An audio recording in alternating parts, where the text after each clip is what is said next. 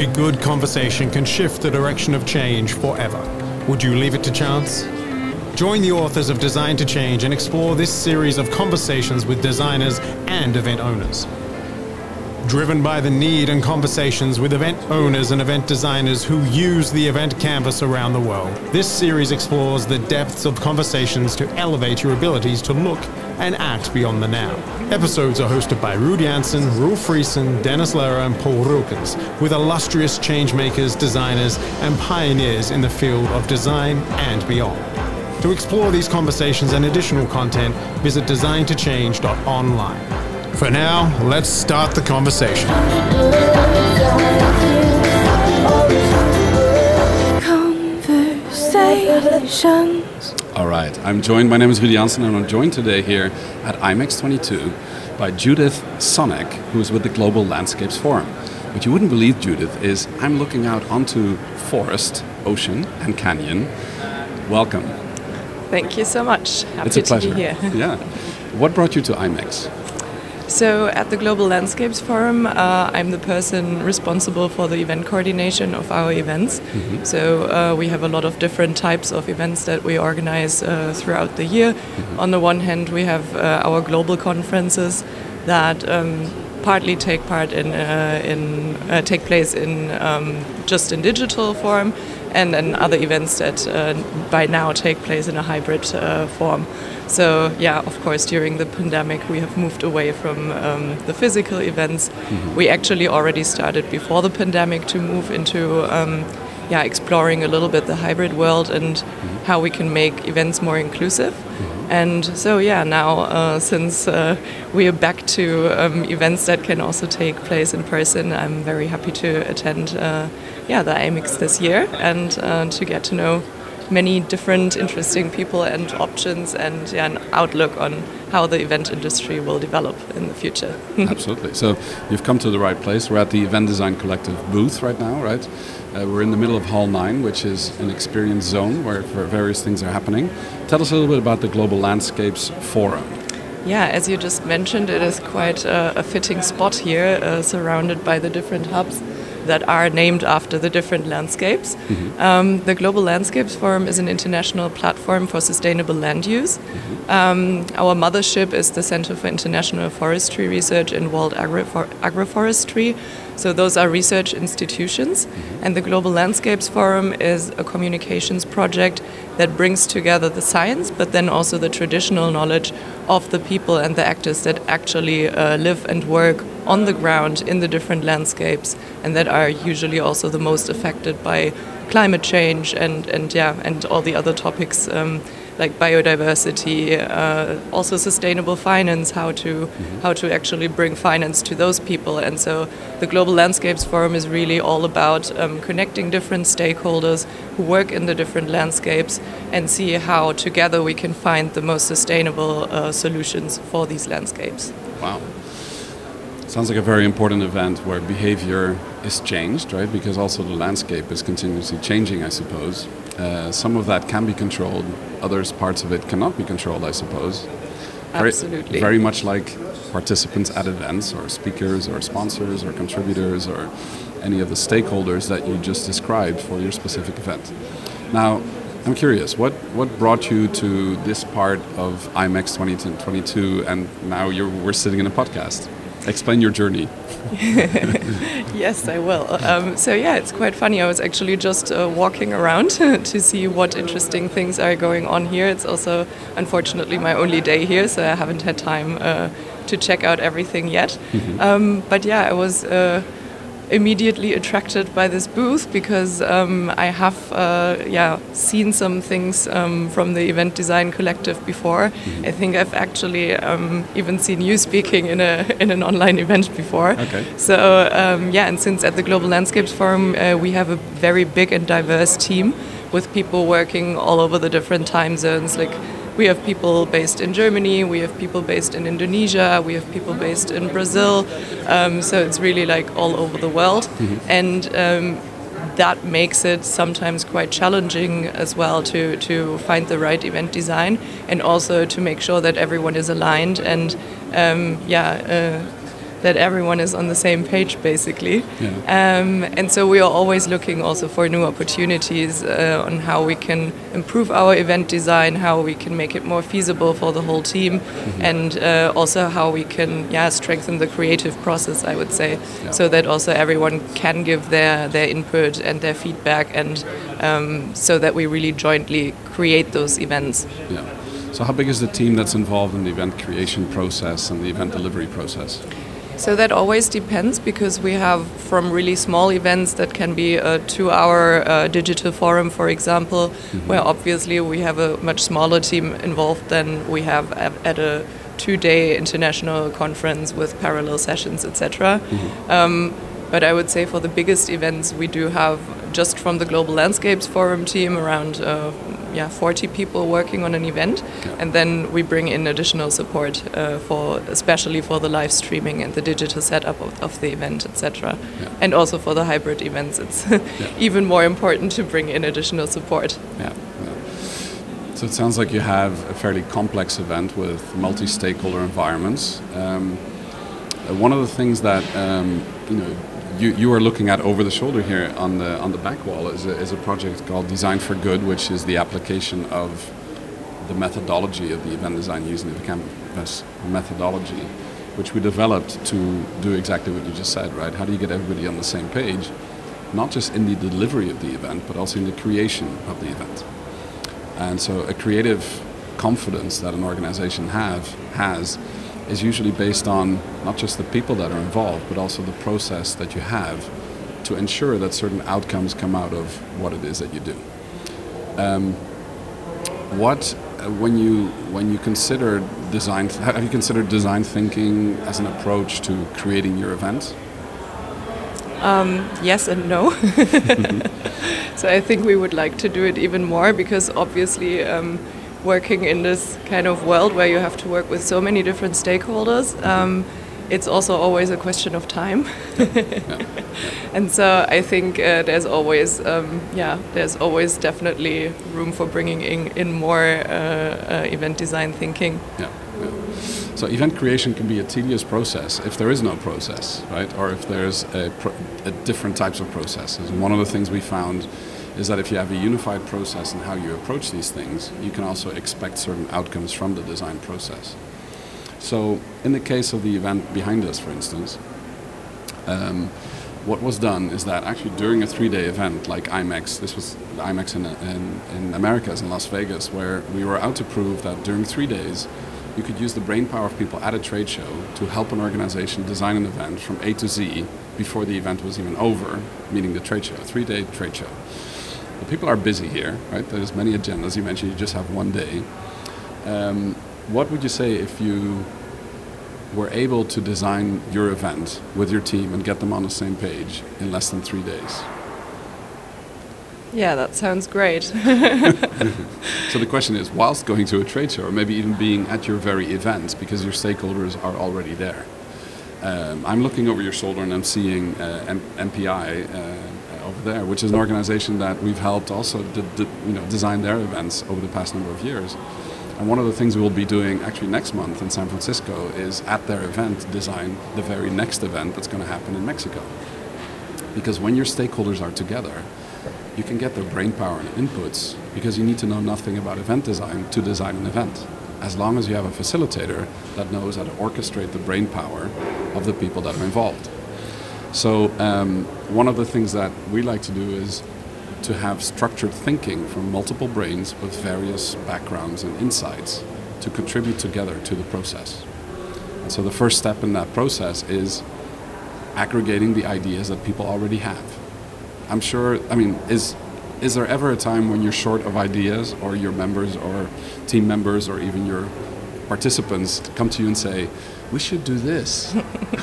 Yeah, no, absolutely. I mean, uh, as you just mentioned, there's so much creative thinking, and especially since we are working with all those different amazing people all over the world who really do the work on the ground, who, who have planted thousands of trees and grown them. And like those kind of people really are the ones we do the events for. And so I absolutely agree that the more we can get of their thinking and integrate that into our event planning, the better the outcome will be, and the more it will also be useful for the people we are actually creating the events for. Yeah. And I think what you're describing is putting the user at the center, right? The ones that you need to serve are ultimately the ones that should drive what this event does for them. So one of the core identifiers is doing the stakeholder long listing and figuring out who are all these different types of stakeholders that are currently at, at our event, but also who are the ones that are not there yet that should be there. And this is a very interesting little exercise that you can do very quickly in 15 minutes. Ask a group of people to long list uh, these stakeholders and then figure out together what is the overarching aim of the organization and how do we rank the power and interest they have over achieving that overarching aim. This is called an exercise that's called a stakeholder alignment exercise. It's step one. Very often, when people are unconvinced of the fact that it's necessary to apply a design thinking methodology to what they're going to be doing, it's just to have that little exercise and see what happens after 13 minutes. Without a doubt, like anywhere on the planet, after 13 minutes, people will have a quarrel about which stakeholder has higher power or interest over achieving the overarching aim. Exactly. Yeah, and it's also always the interesting question. I mean, the one one part is doing a stakeholder mapping, which we always uh, do as well. But then, of course, the other part is how do we fulfill all their needs? exactly. How do you then filter? Because you cannot serve everyone. Trying to serve everyone will serve no one. Exactly. Right? It's very often the case. The technique we tend to use there is to, um, and the funny story is, this was added later to the methodology after we ran into this problem over and over again. And uh, we adapted the methodology to actually distinguish who do you need to delight, who do you need to inform, who do you need to involve, and who do you need to satisfy. There are four different quadrants within the gradients of the different uh, stakeholders. And the only ones you really need to design for are the ones that you want to delight. So that makes it easy. That's your filter. It doesn't mean you stop listening to the others. When you get to the end of the design, you do revalidate whether it will also serve those you need to satisfy, involve, um, or just inform. Long story short, let's imagine there's a long list of. I mean, if you would make a long list, how many thing, how many stakeholders do you think would be on that list, or when you've done them, how many stakeholder types do you have? Any idea? Wild guess. At least ten, I would say. At least ten. Yeah. Right. Now, 10 stakeholders, that's a lot of spaghetti in the head if you have to think of all of these stakeholders individually, one by one, as to what they want from the event, right? So after going through this uh, filter, you will see that um, you might single out three or four from those key stakeholder lists that you can then take and actually put into practice to start analyzing their behaviors from entry to exit and start framing the design problem. And what you're getting as a team of people, usually six or seven people or multiples of that, join the design process. And as a facilitator, you orchestrate their thinking. And through every cubicle, there's 14 different cubicles uh, on the event canvas, which is downloadable at ca- eventcanvas.org. It's available in 16 languages, so the language you do it in doesn't matter, right? Ultimately, it ends up being a visual story. But what you do is you systematically slice it into small chunks and ask the, the right questions, extract the story, recap the story in a one minute video, and what you're coming away with is all the ingredients of the event. Because you're doing it for each stakeholder separately, you have three very clear storylines. And from those three storylines, you deduct then what we call the event delta. Mm-hmm. And the delta is the design goal. You end up with three post its per stakeholder of their entry exit behavior and what the delta is in the middle, what you need to change. That's the filter you use to take out your ideas that you then use in the rapid prototyping, which once you've done the analysis in phase one, which might take you one hour per stakeholder plus 15 minutes for your stakeholder analysis, maybe a half hour to wordsmith the deltas properly. Um, then usually it's good to, uh, to, have a little framing party. So what we do then to validate, you know, the analysis is done. We're happy with that. We understand what we're designing for. The next day, or a week later, it doesn't really matter, whenever you're ready to go prototyping, you re listen to the stories, the recaps that you had, look at the delta, take out the ideas from the quarantine, and then you start rapid prototyping. And these things can happen in 12, 13 minute increments. Those rapid prototypes that come out will give you the option to actually have a long list of options. And the rapid prototypes are most often best made by just two people. You split the group into teams of two, they brain fire very quickly at each other, and ultimately you translate it into short little stories. The individual teams that go into, off into rapid prototyping will then inspire each other from their prototypes. Very often it ends up being competitive, depending on the culture in the hmm. organization. Everybody wants their prototype to win. Now, the interesting thing is that there's no winners or losers in event design, there's just options, right?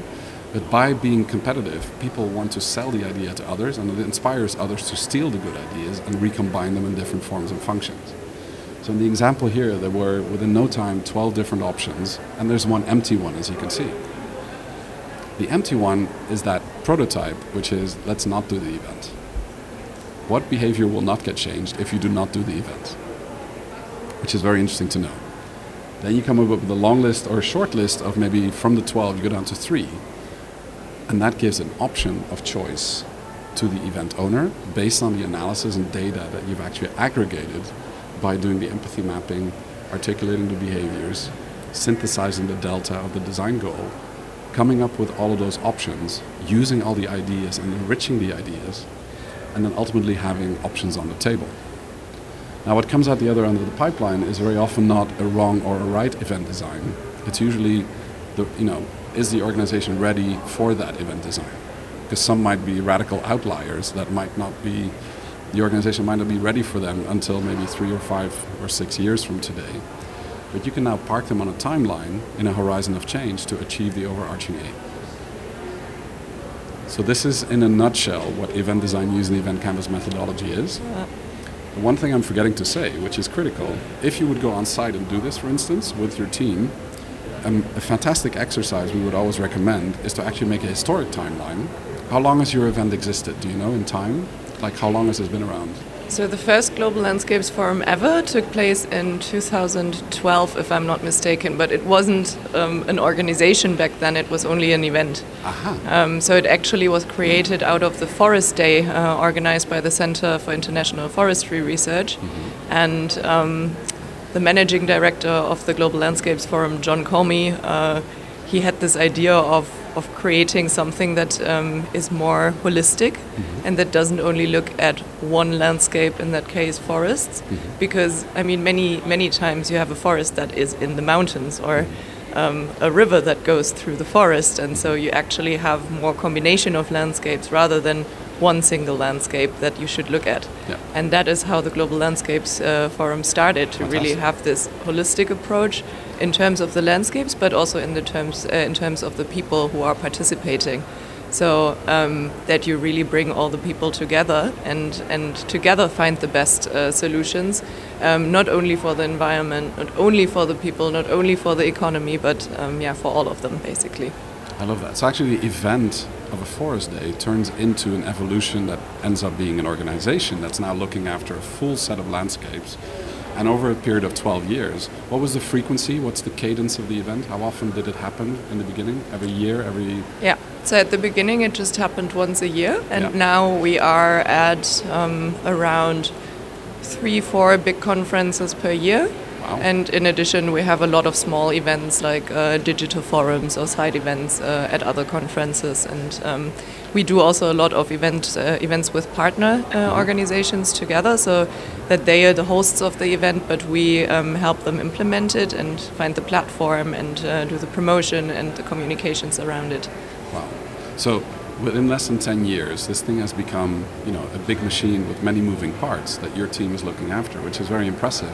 But at the same time, you use quite a bit of time of your stakeholders that come to your event. So you want to use that time as effectively as you can. Um, and looking at the history gives you very rich data about how the evolution came about. You know, you see the culture, the DNA of your organization come to life through the events. We have the saying that show me any organization's event and I'll tell you about their culture. because the event is a little petri dish where you plant the seed.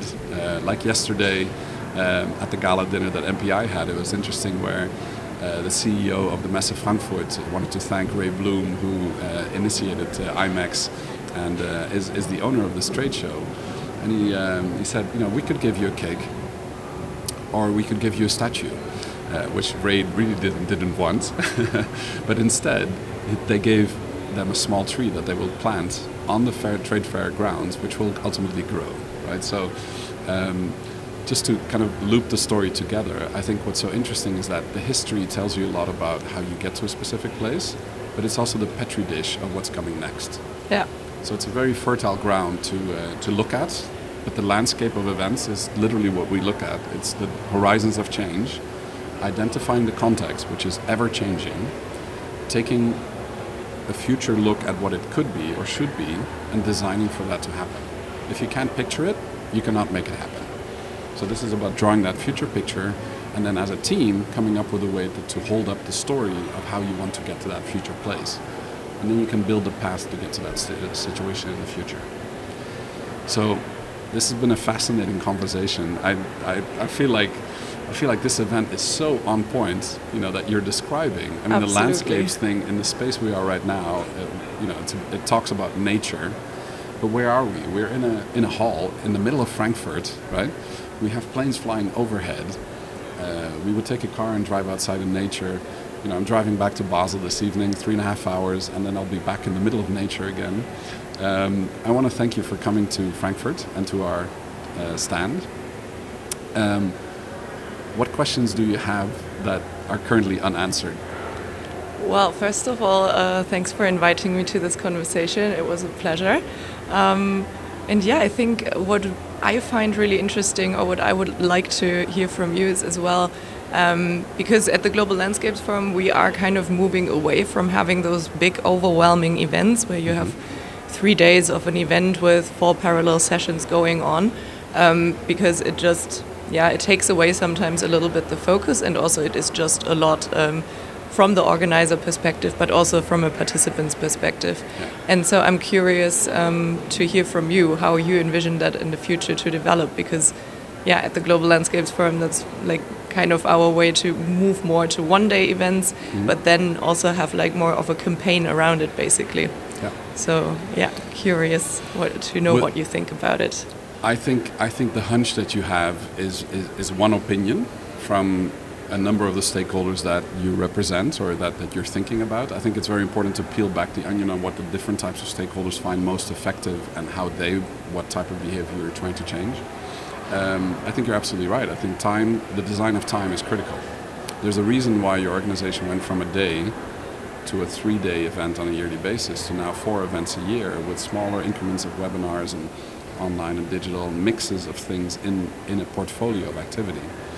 Um, I think it very much depends on the context and on the things you want to achieve and how fast you want to achieve, achieve them and how big the increments of change are. And as soon as you quantify them and set them off against the expectations and the commitments that people have in time, but also the funds that they have and the cost and the revenue models for attending these events, what's happening in the global economy, right? Around is it possible to travel in the first place? Uh, and if so, uh, is it desirable to do that? Uh, you know, all of these things play into the game. Um, and to have a clearer picture, you need to have a very clear design goal because that will give you the answers as to what the best possible prototypes are for the future. So I think it's a design thinking challenge. Uh, um, if I would have a solution, I would have an engineering uh, mindset. And the engineering mindset is problem solution straight line, right? We like to think of a problem solution set as a spaghetti bowl. You can never uncook that spaghetti, but you can pull out the right string and pull it towards the event and then start the spaghetti eating from there, right? So it's a complex problem. Uh, spend some time with the problem and being okay not knowing the solution. I think that's the art and the mindset of a good designer. It's about being in a perpetual state of wonder. Uh, wonder is the rocket fuel for creativity, right? And the creativity needs to be focused, laser focused at what the desired behavior change is, because then you will know automatically what comes through the filter, what will work, what will not work with your specific audience. And then it's about testing. You know, Yeah. test it on a small event, on a bigger event. Do they have the right response? Is this working? Is it not working? Adjust it. It's it's this perpetual curiosity to understanding the behaviors of your stakeholders, and that's never endingly changing because they're aging and they're growing and there's new people joining and you know the climate is changing, the environment is changing. It's endless fascination. Yeah, I think you're absolutely right, and I really like what you said about like not being afraid of, of not really knowing what the outcome is or how it will be. And I think at the Global Landscapes Forum we're doing that a lot because we always try to do new things, and uh, so many times it is really jumping into the cold water and uh, then see with the resources that are there how we can yeah create uh, the the best event out of all those different factors that Yeah. come into it. Uh, my one tip that I would have, you know, based on our conversation, would be if you consider the design point, the starting point as an event, it's actually a little micro event with a smaller group of stakeholders that then builds into what might end up being a bigger or a series of events. that is exactly what we are going in, or the direction into which we are going, because that as we have like all those kind of smaller events, um, we really try to weave them into bigger campaigns that then have as a peak the one day event, Yeah. but that also have a lot of uh, pre and post um, yeah activities basically. Fantastic. Well, it's been an absolute delight to chat. I know we could chat for hours about this, right? Because we're in the middle I'm of the sure landscape. we could, yes. so, so here's an idea. Um, what if I would challenge you that next year, at around this time, 2nd of June 2023, or somewhere in, in, in that neighborhood, um, I invite you to the podcast again. Sounds and we talk great. about we talk about what kind of change you've seen or delivered, and if you've been able to apply event design using event canvas methodology potentially with your team, and then we can look back on that. yes, very happy to. awesome. Well, I'm, I'm really glad we had this conversation. Thank you for stopping by. And I look forward to uh, chatting again, hopefully before next year. But uh, then we can see the real deltas in our behaviors. Thank you so much. Okay, excellent. Thank you. This has been another episode of the Design to Change Designer Conversation series. Explore these conversations and additional content at designtochange.online. Want more right now? Tune into the backstage episode of this conversation and hear what the experts discuss offstage.